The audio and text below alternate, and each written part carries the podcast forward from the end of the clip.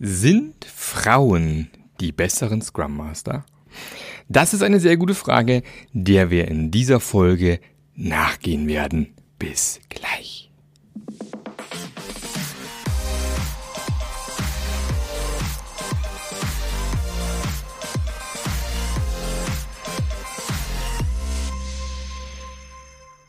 Hallo und herzlich willkommen zu einer neuen Folge vom Passionate Scrum Master Podcast.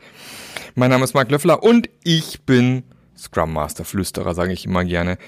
Ich arbeite mit Scrum Mastern zusammen im Mentoring, in meiner Scrum Master Journey, um dir dabei zu helfen, einfach ein hervorragender Scrum Master zu werden.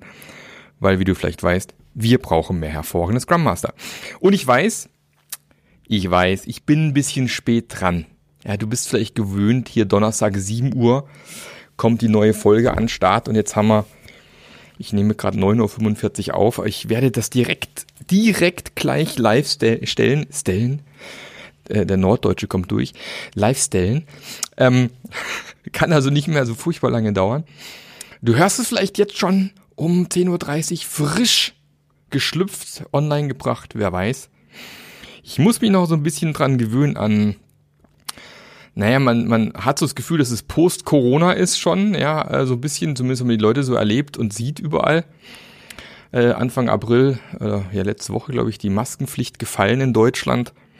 Dinge ändern sich ein bisschen, die Leute werden offener, es gibt wieder Vor-Ort-Trainings. Und tatsächlich habe ich, vorletzte Woche war ich in Wien, letzte Woche war ich in der Nähe von Koblenz, diese Woche war ich bei einem Mittelständler hier in der Nähe von Tuttlingen. Bin quasi jetzt gerade jede Woche dabei, schon wieder vor Ort Trainings zu geben. Natürlich mit Tests, mit Masken bei den Übungen. Und bisher, man kennt es irgendwie 2 Jahre, hauptsächlich Online-Trainings gegeben. Man hat dann sein Training fertig gehabt um 5 und hat dann noch genug Zeit gehabt, noch kurz eine Podcast-Folge aufzunehmen. Und jetzt sitzt man wieder im Auto auf der Rückfahrt und dann wird es manchmal eng mit Podcast-Folgen aufnehmen. Also ist es ein bisschen später geworden. Ich sitze aber jetzt wieder in meinem wunderschönen Büro und ich muss sagen, es ist herrlich, wieder im Büro zu sitzen und jetzt mal ein paar Dinge abzuarbeiten, bevor dann ab morgen das Osterwochenende eingeläutet wird und leider kein Let's Dance kommt. Ich bin ja großer Let's Dance-Fan, aber gut. Trotz allem, der Aufhänger für diese Podcast-Folge, die Frage war eigentlich andersrum, können Männer Scrum Master, war so die Frage, könnte man eben umdrehen im Sinne von, sind Frauen die besseren Scrum Master? Und das ist eine Frage, die kam diese Woche im Training, die mich so ein bisschen überrascht hat, wo ich gedacht habe, so, was ist da was dran? Ist das irgendwie logisch? Kann das sein? Und die kurze Antwort ist, nein.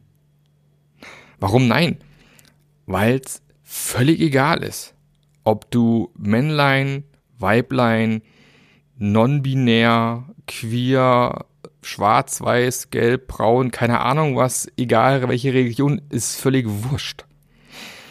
Wenn wir das alles wegnehmen, dann sind wir alle gleich. Wir sind alles Menschen, wir haben nahezu gleiche Gehirne. Es mag natürlich im Hormonhaushalt diverse Veränderungen, andere Dinge geben, das ist alles richtig. Aber ob man am Ende ein guter Scrum Master ist oder nicht, hat relativ wenig damit zu tun, welches Geschlecht man hat, sondern viel mehr damit, wie man erzogen worden ist, wie man sich selber persönlich weiterentwickelt hat vielleicht, weil auch, die Erziehung hat eine gewisse Grundlage einem mitgibt. Und tatsächlich vielleicht tendenziell in Deutschland wird man als Mann vielleicht auch eher so erzogen als hier so Indianer kennt keinen Schmerz, heul nicht wie ein Mädchen, so ein Dreck, was man manchmal so hört als Kind. Und man dann vielleicht eher so diese Gefühlsebene ausklammert, eher vielleicht sehr rational wird und vielleicht Empathie dann irgendwo auf der Strecke bleibt. Heißt aber auf der anderen Seite eben auch nicht, dass man das nicht am Ende wieder irgendwo zurückgewinnen kann. Oder sich erarbeiten kann. Auch da natürlich gibt es immer Ausnahmen, sicher. Aber das Gleiche gilt auch für Frauen. Also mein Lieblingsthema ist ja immer noch, dass wir in Deutschland und auch in der westlichen Welt scheinbar noch die Überzeugung haben, dass Mädchen schlechte Naturwissenschaften sind. Mathe, Physik, Chemie, keine Ahnung, ist irgendwie so, erlebe ich auch von vielen weiblichen Bekannten, Freundinnen, dass immer so, ja, Mathe, nee, Mädchen können ja nicht Mathe und ich konnte auch nie Mathe und wird dann eben auch gerne von der Mutter an die Tochter weitergegeben, was auch immer, diese Glaubenssätze, die da existieren. Und ich werde nie vergessen, als ich 2010 das erste Mal in Kiew war, ja, wie gesagt, traurig, dass da gerade so schlimm abgeht dort drüben. Und ich da eben auf einer Konferenz einen Vortrag gehalten habe in Kiew und festgestellt habe, im Gegensatz zu Deutschland laufen hier 50% Frauen rum. Ja, warum auch nicht? Weil vor allem in Osteuropa es völlig normal ist, dass Frauen naturwissenschaftliche Berufe ergreifen. Weil da auch niemand anzweifelt, dass Frauen das nicht können könnten. Ja, es ist totaler Blödsinn, dass irgendwo am Geschlecht festgemacht wird, ob man was kann oder nicht kann. Ob man räumliches Sehen hat oder kein räumliches Sehen hat. Ob man mathematisches Verständnis oder nicht. Das hat einfach mit dem Menschen zu tun, aber nicht mit dem Geschlecht oder irgendwelchen anderen Faktoren. Und das gleiche gilt auch für Scrum Master. Ich kenne hervorragende männliche Scrum Master. Ich kenne auch hervorragende weibliche Scrum Master. Da kommen mir gleich zig Namen in den Kopf auf beiden Seiten. Und ja, es mag sein, tatsächlich in Deutschland durch, wie gesagt, durch die Erziehung, dass tendenziell vielleicht in Deutschland Frauen vielleicht ein bisschen einfacher haben, in diese Rolle reinzukommen, diese Empathie aufzubauen und so weiter und so fort. Und dass es vielleicht Männer in Deutschland so tendenziell eher in diese, wie soll ich sagen, auf diese Prozessebene zieht, den Scrum-Prozess hier einhalten und so weiter und so fort. Aber wie gesagt, das sind maximal Tendenzen und das sind Dinge, an denen man arbeiten kann. Und es sind auch Dinge, mit denen ich mit meinen Mentees zum Teil arbeite, wo man einfach auch solche Themen aufgreifen, darüber reflektieren, überlegen, was man anders machen kann. Man muss ja nicht so bleiben. Und man kann sich da weiterentwickeln. Wie gesagt, dieser Spruch, der uralte, so was Hans nicht mehr lernt, was Hänschen nicht lernt Hans nimmer mehr, so rum war es, ne? Also was man als junger Mensch nicht gelernt hat, kann man später nicht mehr lernen. Ist doch totaler Bullshit. Ich kenne die Geschichte von einer älteren Dame, die hat mit 70 angefangen, Violine zu lernen. Die war bestimmt nicht mehr Weltklasse-Violistin nachher, nach 10 Jahren, aber die hat ordentlich Violine gespielt, ganz klar. Ja, man kann auch im hohen Alter sich Dinge aneignen. Ist natürlich immer so die Frage, wenn man natürlich das 70 Jahre lang gar nie gemacht hat und dann mit 70 anfängt, dann ist natürlich so eine Sache, ob man dann diesen Skill des Lernens, sich weiterentwickeln, noch irgendwo dann hinbekommt.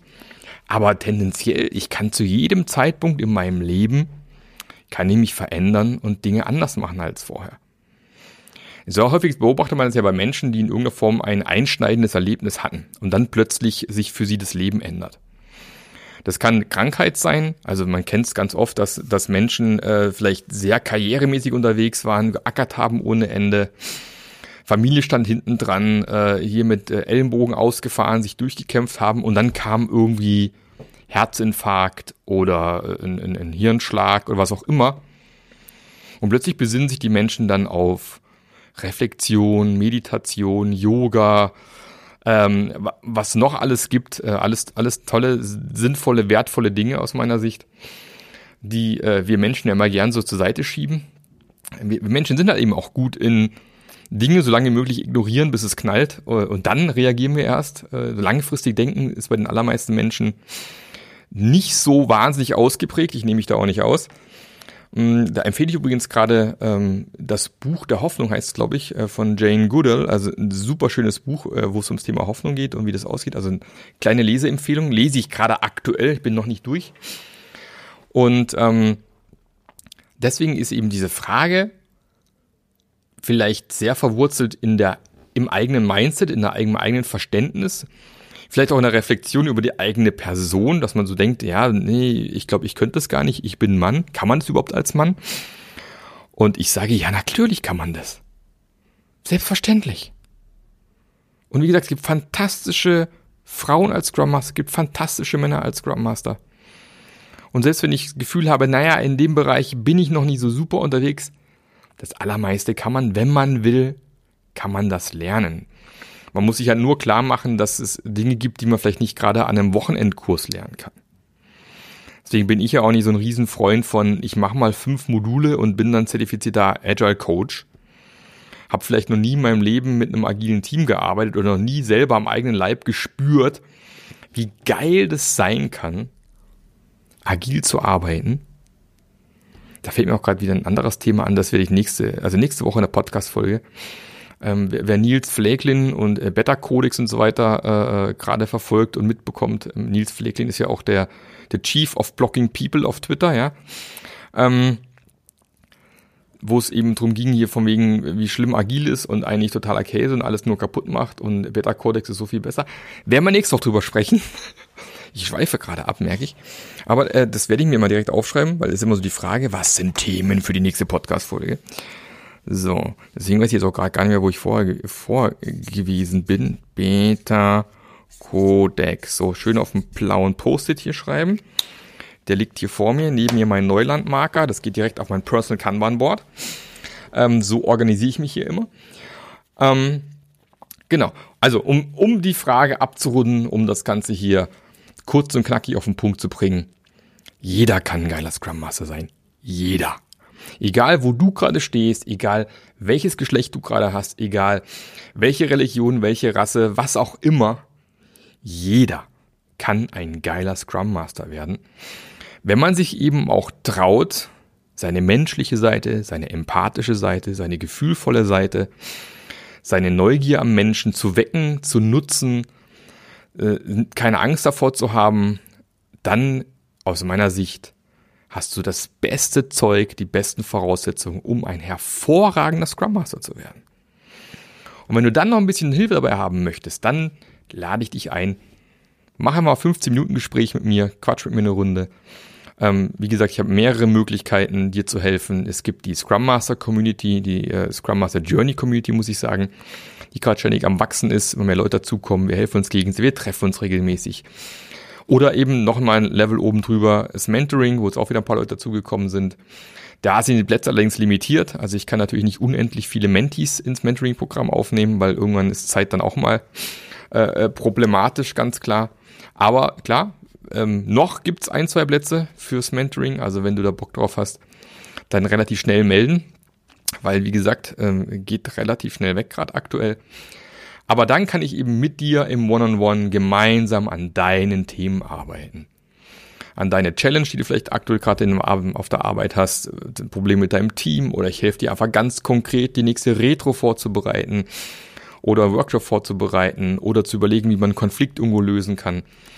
Das ist natürlich der Riesenvorteil vom Mentoring, dass man da individuell aufeinander losgehen kann. Und du hast natürlich trotzdem, wenn du im Mentoring-Programm bist, auch Zugriff auf die Scrum Master Journey. Also jeder Mentee bei mir hat Zugriff auf alles, was ich bisher gemacht habe. Du bekommst mein Buch, du hast Zugriff auf alle Online-Kurse, noch einen Retro-Online-Kurs gibt es, gibt den Passionate Agility Online-Kurs, es gibt den Scrum Master Journey Online-Kurs. Also hast Zugriff auf alles. Plus eben dann noch mit mir im One-on-One. Ich denke, das ist dann alles, was du brauchst, um ein geiler Scrum Master zu werden. Und wie gesagt, völlig egal, woher du kommst, was du machst. Weil das Einzige, was zählt, ist der Wille und richtig Bock, das zu machen. Und dann wird's auch was. Und in dem Sinne wünsche ich dir jetzt schon ein wunderschönes Osterwochenende.